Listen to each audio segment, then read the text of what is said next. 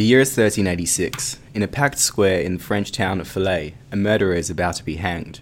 Prior to hanging, and upon application of the rule of an eye for an eye and a tooth for a tooth, the accused's legs and head are slashed with a knife as a recompense for a similar mangling that caused the death of the child victim. Rope around neck, jeers, air thick with guilt, a last breath. The floor underneath gives way. The rope tightens. When legs finally stop twitching, the only movement that remains is the swinging of a body from side to side. While at first this may not seem such a strange scene in medieval France, the hanging of murderers was commonplace after all. In this case, the accused was a pig. Interestingly, trials like this were not a rarity. As records dating back to ancient Greece show, animals were often tried for crimes and, when found guilty, usually sentenced to death. Some notable and very real animal trials include a Swedish rooster that was burned at the stake for allegedly laying an egg, and the rats of Autun, who are charged with eating the town's barley crop. When the rats failed to appear in court, their barrister argued that his clients could not attend their trial safely for fear that they would be eaten by cats along the way. Although these cases are amusing, they illustrate the complex relationships between humans and animals and their regulation under the law. While historically some philosophers saw animals as incapable of thought, even considering their cries for pain as nothing more than the sounds of malfunctioning machines, today it is almost universally recognized that animals are sentient and have the ability to experience both pain and pleasure.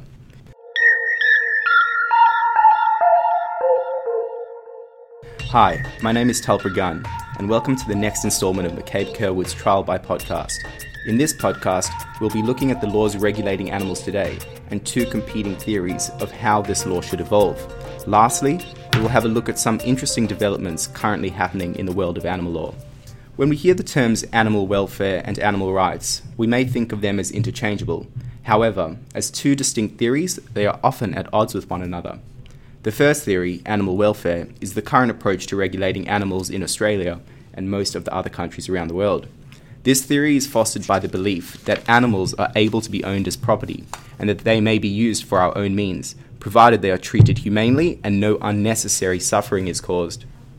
This tenet of unnecessary suffering is codified in New South Wales law, for example, under Section 4 of the Prevention of Cruelty to Animals Act, which defines an act of animal cruelty as one where an animal is unreasonably, unnecessarily, or unjustifiably, among other things, beaten, kicked, killed, or inflicted with pain.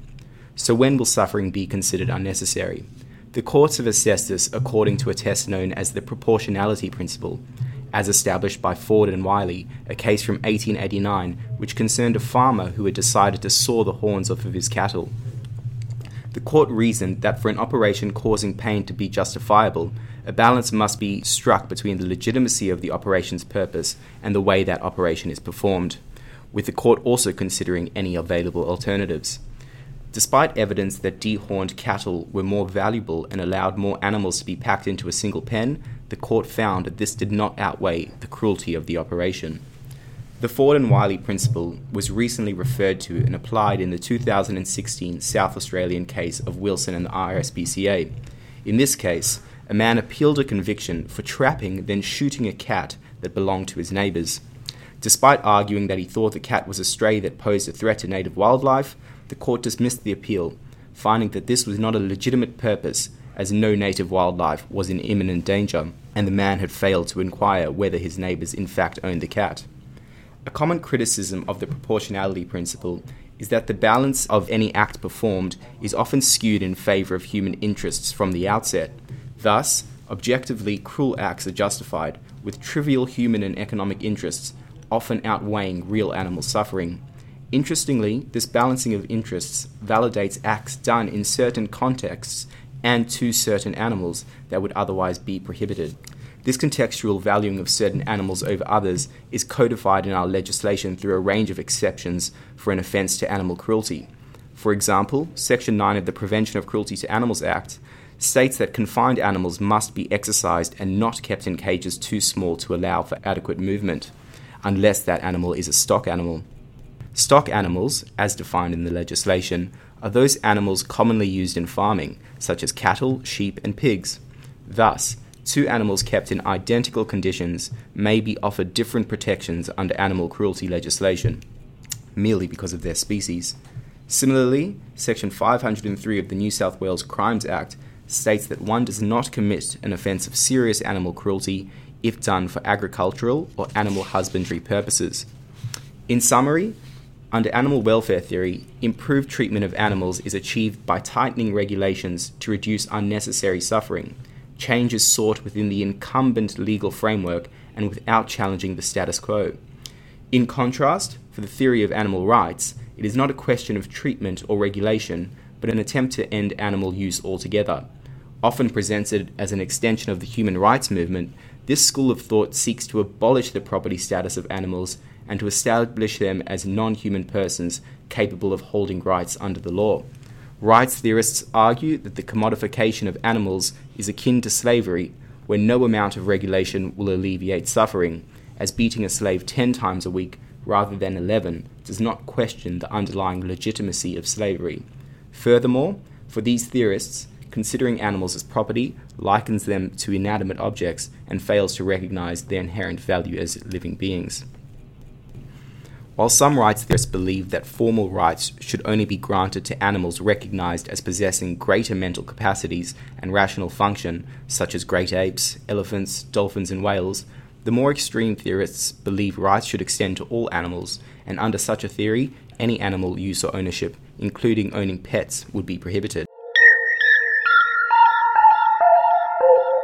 As can be seen, animal rights and animal welfare are not only different, but often champion theoretical underpinnings that are at odds with one another.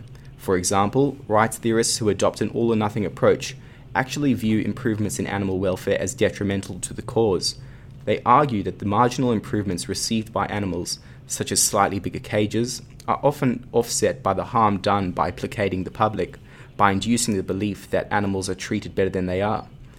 Thus, those who would abstain from using animals are lulled into a false sense of security, and any meaningful improvement is stalled. However, others, such as prominent animal lawyer Jonathan Lovvorn, criticizes this all or nothing rights based approach, believing it negates the interests of billions of animals currently living. Lovvorn argues that while society desires improvements in animal treatment, we are not willing, at least currently, to agree to such a radical overhaul of our legal system and stop using animals altogether. For Lovvorn, rather than getting trapped in a seductive web of animal rights theory, we should recognize that law evolves in a piecemeal fashion, and we should work to bridge the gap between where society is willing to go in terms of reform and the laws currently regulating animals. Succinctly, he states that law does not change society, society changes the law. Probably the most interesting development in the world of animal law today is being championed by the Non Human Rights Project, a group seeking judicial recognition of legal personhood and fundamental rights of higher order mammals held in captivity, such as great apes, elephants, dolphins, and whales. Basing their arguments on extensive scientific evidence of self awareness and intellectual autonomy, the group brings petitions of habeas corpus on behalf of their animal clients. Habeas corpus is a centuries old writ which grants a prisoner the right to be brought in front of a court to test the legitimacy of their imprisonment, and this was an instrumental tool in helping end human slavery in the 18th and 19th centuries. Some of the group's clients include elephants Karen, Beulah, and Minnie, who were used in a circus, chimpanzees Hercules and Leo, who were employed as research subjects, and chimpanzee Kiko, a former actor. With the judges in all their cases holding that animals do not have the right to a hearing according to habeas corpus, the Non Human Rights Project is yet to be successful in the courts. Progress is, however, being made. Initially, their applications were thrown out automatically, but now they are being legitimately heard by courts on their substantive merits in a major procedural victory for the group and paving the way for future cases to build upon.